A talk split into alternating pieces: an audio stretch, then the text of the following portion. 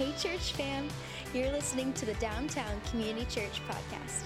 Thank you for tuning in to this week's sermon. We're praying God would speak to you through it and you would see Christ centered life change.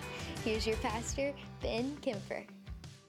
That's okay, I'm going to get us caught up uh, because to understand um, codependency uh, being a relational kind of pattern that we people have discovered, generally speaking, between interpersonal relationships. Um, what's interesting is we call our relationship with Jesus a relationship with Jesus. And so if we have a tendency as people to have a particular unhealthy relational pattern, then perhaps that's also true when it comes to God. And if codependency is a brand new concept for you, um, that's wonderful. I'm glad that you're here. And let me give you a brief understanding of what it is and where it came from. So people started to look and say, okay, why is it, if you look at the kind of the most typified version of this, why is it that someone who is in some type of a cycle of addiction can oftentimes use the people closest to them and they just take and take and take and take and take and the people who are oftentimes closest to them just continually give and give and give and give. And psychologists and sociologists and people would study this and say, why is that? In fact, not even just from them, but just kind of between friends, right? Two friends that you can have a relationship, you can be friends with one another, and it seems like one friend just takes up all the space in the relationship. All of the talk time, all of the emotional energy, all of the subject content, just kind of revolves around them. And another person is just like, man, they're just glad to help and to be a part of that. And they would say, why is that? Why is that? Why is that that that can exist and people are fine with it? Well, they began to call this as a sense of codependency. And we're not going to get into all the underneath behind that, but just to kind of simply look at the at the dynamics of it. And there's two people or two parties in any type of a codependent relationship. The first one is that of the giver the giver. And here's basically what the giver says is I'm more concerned about what you need than I am about me. I'm more concerned with what you need than I am about me. And I said this last week. If you hear that and you're thinking, why would anybody ever think that? That's because you're the taker, okay? Very next one, taker is I'm more concerned about what I get than what I than the one that's giving. I'm more concerned about what I get than the than the one that's giving. Now, to be honest and to be fair, we don't necessarily think I devalue you, I don't care about you. But the reality of the function between our relationships says that. It says, as soon as you stop giving, as soon as I stop needing, as soon as, you know, we need to talk about me, we need to talk about my problems, my issues, my trauma. Some of you guys, there's this thing called trauma dump, which is not a lot of times trauma dump. A lot of times it's just like stress dump. That's a whole different thing for a whole different situation. Because trauma is a very, very, very, very deep, impactful thing. Anyways, that to say, sometimes it's just like this kind of vacuum that goes and that goes and that goes, and you don't think about that. You just think they're being a good friend. But if you just kind of objectively look at the relationship, you'd say, man, this is very toxic. And it's not just for this can happen with parents and kids, right? Where it seems like the kid just gets so much of what they want and nothing of what they need. My um, kids are seven and five, and we are I'm being bombarded daily with like, Dad, when am I going to get a cell phone? Dad, when am I going to get a cell phone? I'm like, you're going to get a cell phone when Jesus comes back. That's what I think you're getting a cell phone, right? Like, you don't need one. Like, like, what do you need? They're like, my friend has a cell phone. I'm like, well, your friend's parents are bad. Just, just gonna say that. Just kidding. Kind of. But right, we, have seen this, right, with a parent, and they just continually give and give and give to the kids, and the kid throws a tantrum, and they just give and give and give, and it's like, I'm warning you, I'm warning you. It's like, well, maybe you shouldn't warn, maybe you should just snatch them up, right? But but there's a sense of the parents, and we get this unhealthy, you know, take and take and take. And, and the opposite can be true. You parentify children to the needs of the parents. Because the parent's life is ultimately unsustainable, and so they just, you know, treat the kids like they're a parent, and the reverse can be true as well. But there's a giver and there's a taker.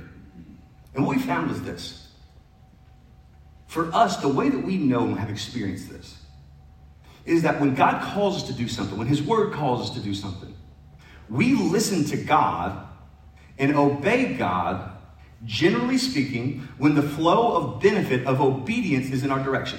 Right? So God calls me to do something, I say, okay, God. God calls me to go somewhere, I say, okay, God. Right? Like all of us, man, it's like if God called me to go on a mission trip, like some of us, we want to go in like to like the like third world country, and some of us is like, man, could God call me to go to a mission trip maybe in uh, London? You know, That'd be nice. I would love to go on a mission trip to Egypt. I just want to see the pyramids at some point, right? We love to follow God when the flow of obedience is a benefit to us. In other words, and this is the example we used last week, and we're going to jump into a lot of the actual specific application in the weeks to come. But this is why we love to invite God in when all of a sudden there's existential financial need. God, would you please help? God, would you please? God, I need something. I don't know how this bill's going to get paid. I don't know how. I mean, I've got, a, I've got kids. I've got a mortgage. I've got responsibilities. I've got a job. I've got a house. I've got rent. I've got utility. I mean, I've got, I've got so much stuff. And God, I don't know where it's going to come from. When we invite God in, and then it happens, and you get the job, and you get the interview, and it all works out. And then all of a sudden, it's like, okay, God, I wanted to invite you into the provision of my financial situation.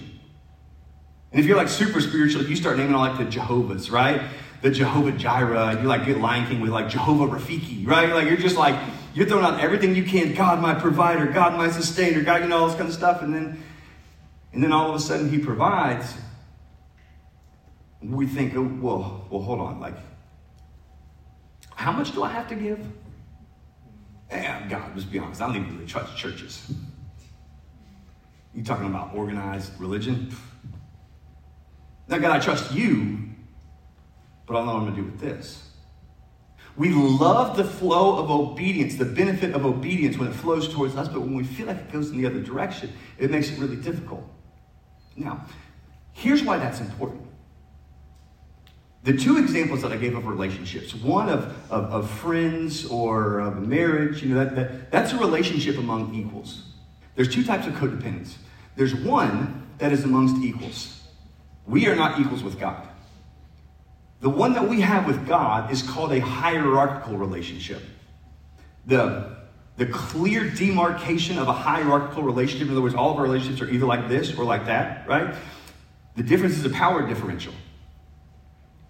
So, boss and employee, parent and kids, that's not the same thing as husband and wife or two friends in a relationship. It's the, the demarcation is a power differential, and how you know space is being taken up or not being taken up is defined by roles and responsibilities. Roles and responsibilities. In other words, if two friends have mutual responsibility to meet the needs of the other, parents and kids do not have the mutual responsibility to meet the needs of the other.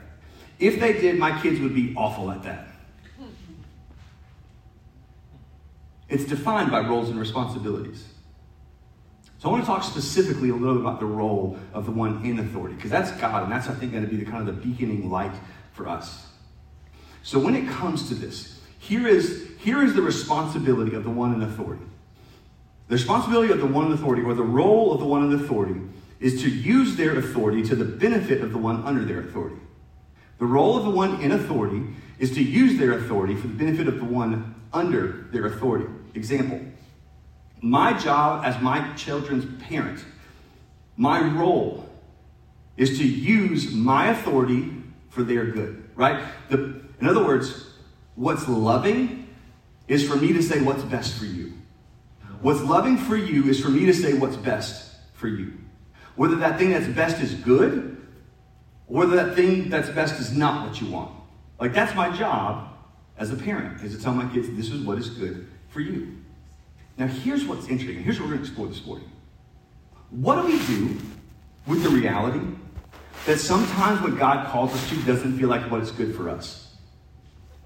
Because this definition, that's just basic servant leadership, to be clear. That's just basically what does love require of me, to be clear. That's just simply saying, if me as a parent, and I'm like, hey kids, I love you guys, um, and I know that you want to get a good night's sleep tonight, and so instead of just drinking water before bed, why don't you just, just go for it? Have Coke. In fact, have some Mountain Dew. In fact, here's some like, you know, five hour energy, seven hour energy. The energy timeline gets like exacerbated, right? It's like 37 hour energy. Here you go, kids. I love you. Here's what you should have before bed. No, that would be terrible parenting.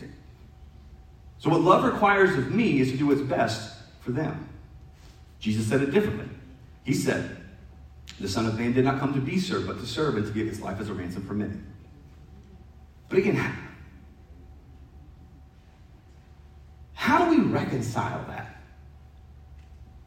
with the fact that Jesus, just being transparent, the call on some people's life is to die for the gospel? How do we reconcile the fact that, that oftentimes what feels like the calling of God in life, in fact, for us, let's be honest, for those of us who are kind of like one foot in the world, one foot out, you're like, okay, I like Jesus, I like this church, I like this thing, I like, you know, it's, it's, it's interesting and it's neat, and, and, and when I go to it, I feel better, and I go do it, and I love it, and I think I love Jesus, and I think I love God, and we have one foot here, but then we have one foot in the world, and it's like, man, but this other stuff is really, really, really fun. And the reason why I'm not two feet in with Jesus is because that other one is really fun, and to fully follow Jesus feels like this strong calling. This interesting paradox in the Bible that's this denial of self. So you're going to be for my good, but my good is to take up my cross and die. Well, there's a little bit of a tension between those two things. And into that, into that, is what we're going to explore. Because at the core, when we say that, we're saying the flow of obedience away from me is really difficult. Well, maybe there's something about that that we haven't discovered. In fact, the rest of the series is simply about this. If you were to kind of say, in nutshell, what's the entire series about? How to obey when obedience is difficult, but to not make it so difficult anymore. How to obey when obedience is difficult? How to follow God when follow God isn't easy? How do we make that a more manageable, realistic process? Because again, God's desire, to be fair and to be clear, especially when you look at a lot of the Old Testament texts we're going to do this morning, when you look at a lot that God is very consumed with himself. It's an interesting context. You got your Bible, you can open up, or if you were going to be having on the screens, to the book of Malachi, which I know everybody's like, bro, I was just in Malachi this morning. So glad we're back. Malachi chapter 1, in fact, I'm going to be honest, for the first long time I was a Christian, and I don't know, the first year, decade, something like that, like when I was really young, I think I got trauma. It wasn't trauma. I just watched a movie called Children of the Corn. This guy's name was Malachi, and I was terrified of this book in the Bible. I was like, if that's anything like that movie, I'm out on that part of the Bible. There's 65 books in mine. Malachi, who's one of the last prophets in the Old Testament to prophesy to the nation of Israel. And this is what it says in chapter 1. it says this For I, started about halfway through this verse, for I am a great king, says the Lord of hosts. And it's like, well, thank you for being self assured, God. And my name will be feared among the nations. And now, O priest, this command is for you. If you will not listen, if you will not take it to heart to give honor to my name, says the Lord of hosts, then I will send curse upon you and I will curse your blessings. He said, My name is great. My name is going to be blessed. My name is going to go throughout. And, and priests, you know, kind of religious folks, I want you to know that if you don't prioritize, if you don't look at, if you don't have the same thought, if you don't have the same idea, if you don't look at me and honor my name and glorify my name, not your own name, then I want you to know that your blessings, the things that you felt like were blessings, are actually going to turn into curses. He goes on. Actually, we're going to flip around and go to Isaiah 42. These are some of my favorite verses he says, I am the Lord. That is my name. I love how he says that because it's not like he's having like an identity crisis, right? It's not like, I'm the Lord, like, that's my name? Like he has ADHD or something, right? Like he's saying, no, I'm the Lord, that is my name. My glory I will not, I will give to no other, nor my praise to carve idols. So why is he saying that? Simply this. He's not saying, I am the Lord, that's my name, because he needs to be reminded that he is the Lord. He's saying, I am the Lord, that is my name. I need to tell the nation of Israel that because the nation of Israel keeps pretending like they're the Lord. Like they are God. Like they know what's best. Like they know what's ideal. Like they know what the good picture of the good life is. But I'm telling you that I am God, and I will not share my glory with another. I think this is the tension that many of us feel between the Old Testament and the New Testament we look at it, we say, okay, New Testament, for God so loved that he gave his only Son, that whosoever would believe in him would have eternal life. And Son of Man did not come to be served, but to serve, and to give his life as a ransom for many, and do nothing out of selfish ambition and conceit, but in humility consider others better than yourself. And we should have the same mindset of Jesus, who considered equality with God not something to be grasped, but made himself nothing, taking the very nature of a servant, and humbled himself became obedient to death, even death on the cross. You, you, you, you, you. Isaiah, me, I'm God, bow down. Continues. Isaiah 43, 11. It says, I, I am the Lord, and besides me, there is no Savior. Isaiah 44, 6. Thus says the Lord, the King of Israel and his Redeemer, the Lord of hosts I am the first and the last. Besides me, there is no God. Isaiah 44, 8. Fear not, nor be afraid. Have I told you from old and declared it? And you are my witnesses. Is there a God besides me? There is no rock. I know not any. Now, this is interesting because here's what it basically boils down to God's ultimate glory, if you are God's ultimate passion, if you were to say, what is God's obsession? What is at the center of God's life? The center of God's life is Himself. The center of God's life is His own glory. Does anybody else feel like it's a little bit narcissistic? Like, I don't know if you know this word called like megalomania, but it's kind of like this idea of like everything revolves around me. It's like narcissistic kind of on steroids. So, how is it that God can be so self obsessed, yet at the same time say, I'm going to do what's best for you? Because here's, here's, here's, here's the tension. If God decides to be about himself and not us, he's actually unloving. But God is a God of love.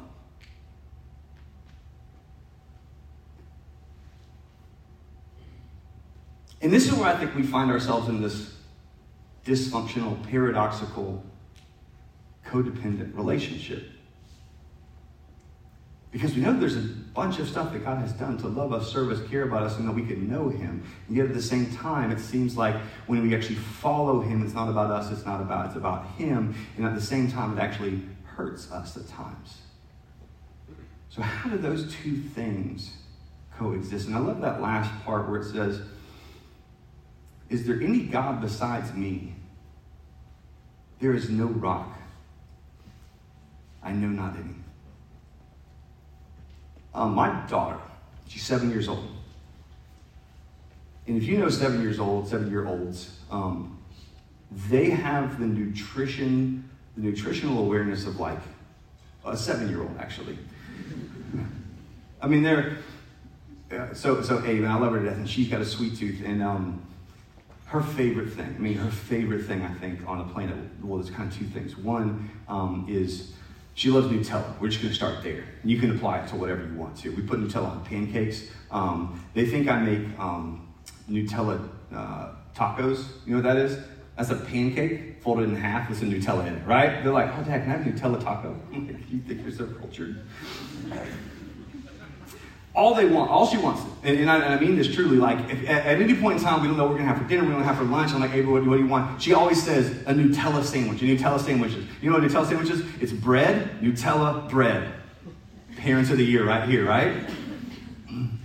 And at times, oftentimes, actually, I give into that. I'm like, okay, you know, whatever. It's just easier for me. It's easier for my life for you to just not continually complain. And I'll make you something you don't eat and You make you something you don't eat and you're starving, and you're not starving. And sometimes, you know, I, I ought to to, to bed hungry, but sometimes I'm like, you're just a pain when I do that, right? And so at times I give in. At times I just go all in. I'm like, hey, you want a Nutella sandwich? Daddy's going to give you a Nutella sandwich, right? Peak Nutella sandwich is not actually bread. It's graham cracker, Nutella, chocolate chips, honey, graham cracker. That's your father right there who loves you in heaven, right? I'm telling you, you try that later. In fact, if you want to try something that will blow your mind, double stuffed Oreos and Nutella on top. Free tip. Some of y'all are like, I'm so glad I came to church this morning. now, what does that have to do with anything? Here's, here's the reality. For me as her father, the most loving thing I can do, and the best demonstration of love, is to not give her what she wants, but what she needs because she's not awareness of the full context of what's happening. So it's to not say, okay, yeah, yeah, just Nutella, Nutella, Nutella, Nutella, Nutella. It's for me to say, hey, let's try some, this is crazy. How you feel about a vegetable today, hon? You know? Fruit? Anybody? Like a little bit of protein maybe in there? Or maybe a, just even a complex carbohydrate. If I continually just give her this Nutella then she eventually becomes malnourished. She, she and, and, when she eats too much of it, she her, her stomach hurts and she doesn't feel good and she doesn't sleep good and all this good stuff. Right? The best, most loving thing that I could do as a parent is know what's best for my daughter and actually place that in the center of her nutritional dietary plan. Now, here's what's interesting: Isaiah 42. I am the Lord; that is my name. Here's what's interesting about God. For God to be God, He has to know that He's God right? Everybody's like, wow, I didn't see that one coming. What that actually means, though, is God has to be the most self aware being in all of beings. And if God is the most self aware being in all of beings, he knows himself. Here's what God knows is that God is best. He is more grand, he is more glorious, he is more beautiful, he is more mighty, he is more holy, he has more intrinsic value in every sense and in every way, and he's God, so he knows that. And so he says, I am the Lord. That is my name.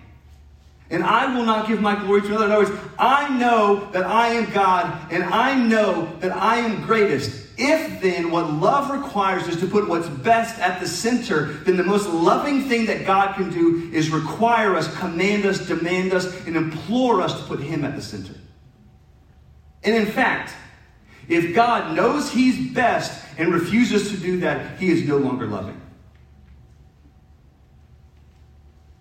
It is not narcissistic, it's self aware and honest. And for Him to do anything else would be to say, yeah, just put whatever you want at the center of your life.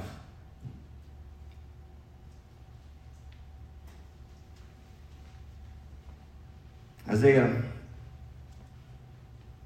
Actually, let's just go to, um, let's get this Isaiah 45. We're going to go to Isaiah 40. I'm going to read a couple verses, and I think this is this this section. I just I, I love how he lays it out. He says, "To whom then will you liken God, or what likeness will you compare him?" Isaiah 40, 18. An idol a craftsman casts it, a goldsmith overlays it, and overlays it with gold and casts for it silver chains. He who is too impoverished, that's, that's, that, that's broke, that's what that means. For an offering chooses wood that will not rot. He seeks out a skillful craftsman to set up an idol that will not move. In other words, yeah, no, no, I can allow you because when the flow of obedience goes away from you, there's something inside our kingdom, something inside our glory that wants to have that, something inside of our comfort that wants to have that. And so we say, okay, God, this is what I want to put at the center of my life. At the center of my life is comfort. At the center of my life is myself. At the center of my life is the fact that people like me. The center of my life is the fact that I'm successful. The, center of my life is the fact that I'm attractive. The center of my life is the fact that people follow me. The, center of my life is the fact that I have family and I have relational. Like, like all of that stuff, and even family, it sounds good, right? Until like your spouse is terrible at putting things away and always leaves their towel everywhere. Even when it's wet, they leave it on the bed. And I'm not talking about my spouse, I'm talking about my spouse's spouse, okay? there you go. Kids, they're awesome until they can think, you know? And then they're defiant. And they grow up, and then they're doing incredible things, hopefully.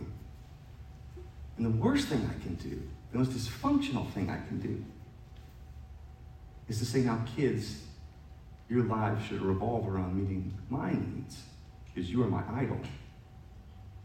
You want to know how to, I mean, we're all going to mess up our kids in some way, shape, or form, right? Because we're all broken people. But you want to know how to really cause some damage? Have your family as an idol. You will eventually suffocate your family. Some of you, that's your story. And I mean that with all empathy. And that's the danger. And so he says, man, what else is deserving of that place? Do you not know? No, let me, let me contrast this. So you, you have something, you take it and you build it, and somebody made it, and there's an algorithm around it, and there's a thought around it, and there's compensation package around it. Do you not know? Do you not hear? Has that not been told you from the beginning? Have you not understood from the foundations of the earth? It is He who sits above the circles of the earth. And its inhabitants, that's us, are like grasshoppers. It's like, whoa, whoa, whoa, I am a good grasshopper, though. right? Have you seen the way I do the little leg thing and like make some music, right? Like, have you seen my grasshopperness? He says, hold on, grasshopper, who stretches out the heavens like a curtain and spreads them like a tent to dwell in, who brings princes to nothing. It makes the rulers of the earth as emptiness. He says, there's something so much bigger, so much grander, so much greater than what you realize is happening here. That I know that this is a little bit difficult and I know this is a little bit complex, but perhaps there's something so much bigger, so much greater, so much more complex than what we can see. And somehow, perhaps, we have our own picture of the good life. Right? We have this thing that drives us. What I find is really interesting about this, by the way, is we willfully do things that we feel like are difficult for us, suffering for us, things that we'd rather not do because they have an end goal, the picture of the good life. For example, in January, so many of you dudes are going to start some wild workout plans because spring break's coming. And you're going to put some weird stuff in your body, and you're going to get yoked. And you're not going to want to every day. Why do you do that? Why do you, let me ask you this, why do you go to work in the morning? Those of you go to work. Why do you go to school? Why are you driving up massive debt just so that you can go and you can pay it all back? Wonder why? It's because beyond that initial level of desire is this north star of what the good life is. And whenever we begin to see obedience that flows away from us, what we're really saying is, I have my picture of the good life. I have my picture of my kingdom and my glory more than I have God, the picture of God's kingdom and God's glory. And perhaps, perhaps for us, the thing that shifts inside of us that makes obedience more of a sense, a sense of something that we can go towards is the fact that for the first time, I actually realize, actually realize that my picture of glory, that my picture of the good life isn't what's best. Give us an example to kind of drive this thought home. A couple. One, if I were to ever ask Ave, and I would say, hon, let me ask you a question. You want to feel bad? Like, do you want to just feel like weird and lethargic? And you, you want to feel bad? Do you want to start to, you know, look bad? And do you want to maybe not sleep well tonight? Oh, by the way, um, do you want to not sleep well tonight? Do you want to wake up tomorrow morning exhausted? And do you want to have a terrible day at school tomorrow? Is that something that you'd like? She would say no. I'd say, okay, well, let me ask you a different way. Hey, you want to look good, feel good, sleep good, wake good, and have a great day tomorrow? I don't think anybody would be like, nah, not for me. Okay. Well, maybe there's something bigger going on. Maybe this temporary thing is just something that you don't fully understand. Coach, um, my little guy, uh, Rhodes, his flag football team, he's five years old. It's train wreck, okay? Should be honest about that. It's, it's a cute train wreck, nonetheless. But other sports, you just kind of roll the ball out there and they just go kick it, you know, something along those lines. Like football is a coordinated effort with multiple people requiring skill sets like catching. Like these kids can't put on their flags. Legitimately, like I'm like, okay, buckle, buckle, buckle, you know?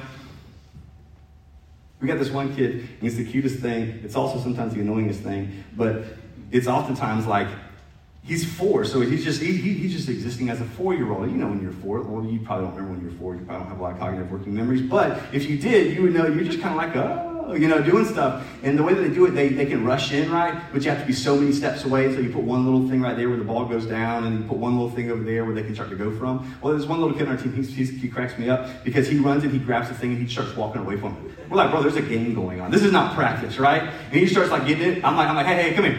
And he's like, he just sees it and he looks at me. I kid you not, he just goes, starts walking away. I'm like, Joker, come here, man, right? So like the game is going on, the thing's happening, kids like they're, they're, the clock is running, everything's happening, and I'm just like, bro, there's something big going on. In fact, if you would come back here, put this thing down, and you would actually like like play this, like there's people around, there's things around, there's gonna be a lot more fun if you do this. In other words, I'm sitting there saying, hey, there's something bigger going on. If I were to ask anybody in here who's a Christian, would you love it if at the end of your, I mean, you follow Jesus, not culturally. I mean, he is primary in your life, or at least you want him to be as often as possible. That's the goal.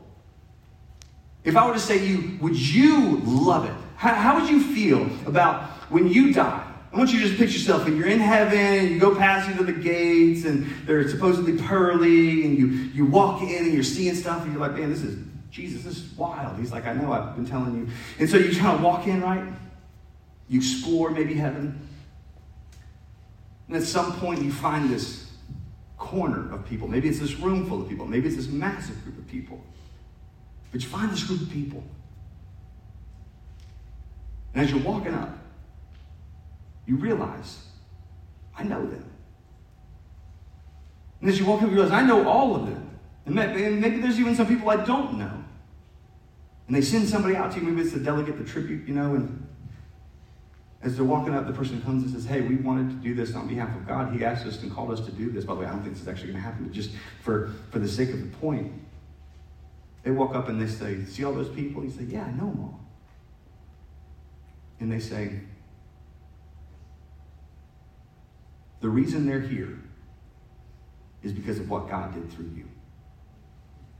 The reason that corner of people, that pocket of people, that room of people, the reason they're here because of what God did through you.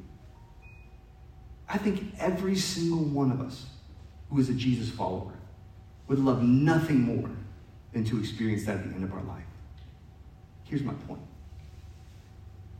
We know that. We believe that.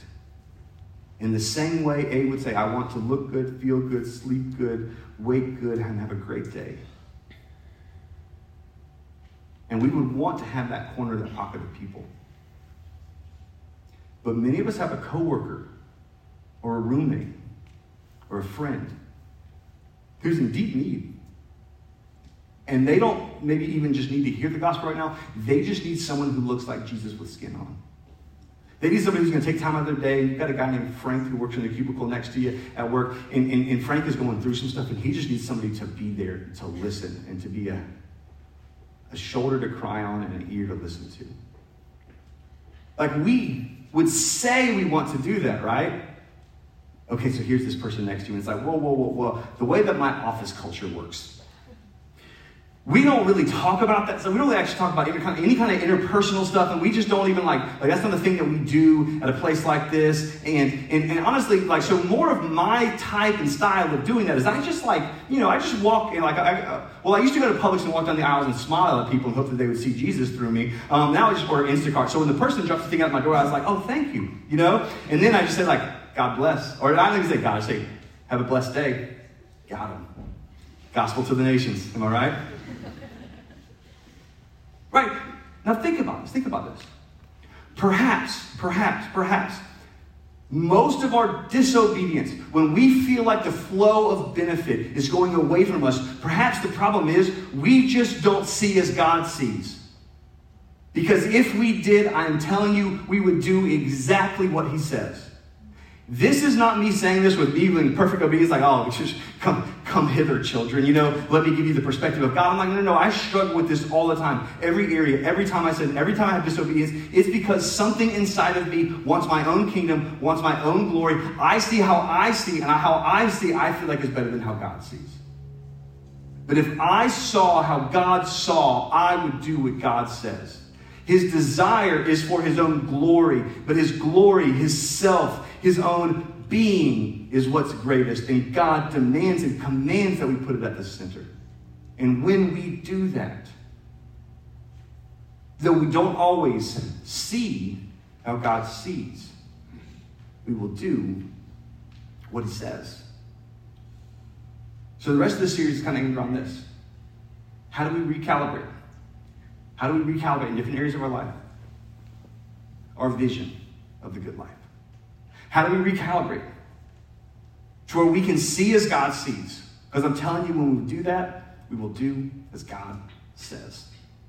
There we go. I thought they were kicking me out. So I want to simply leave you with this thought and this question. What are the areas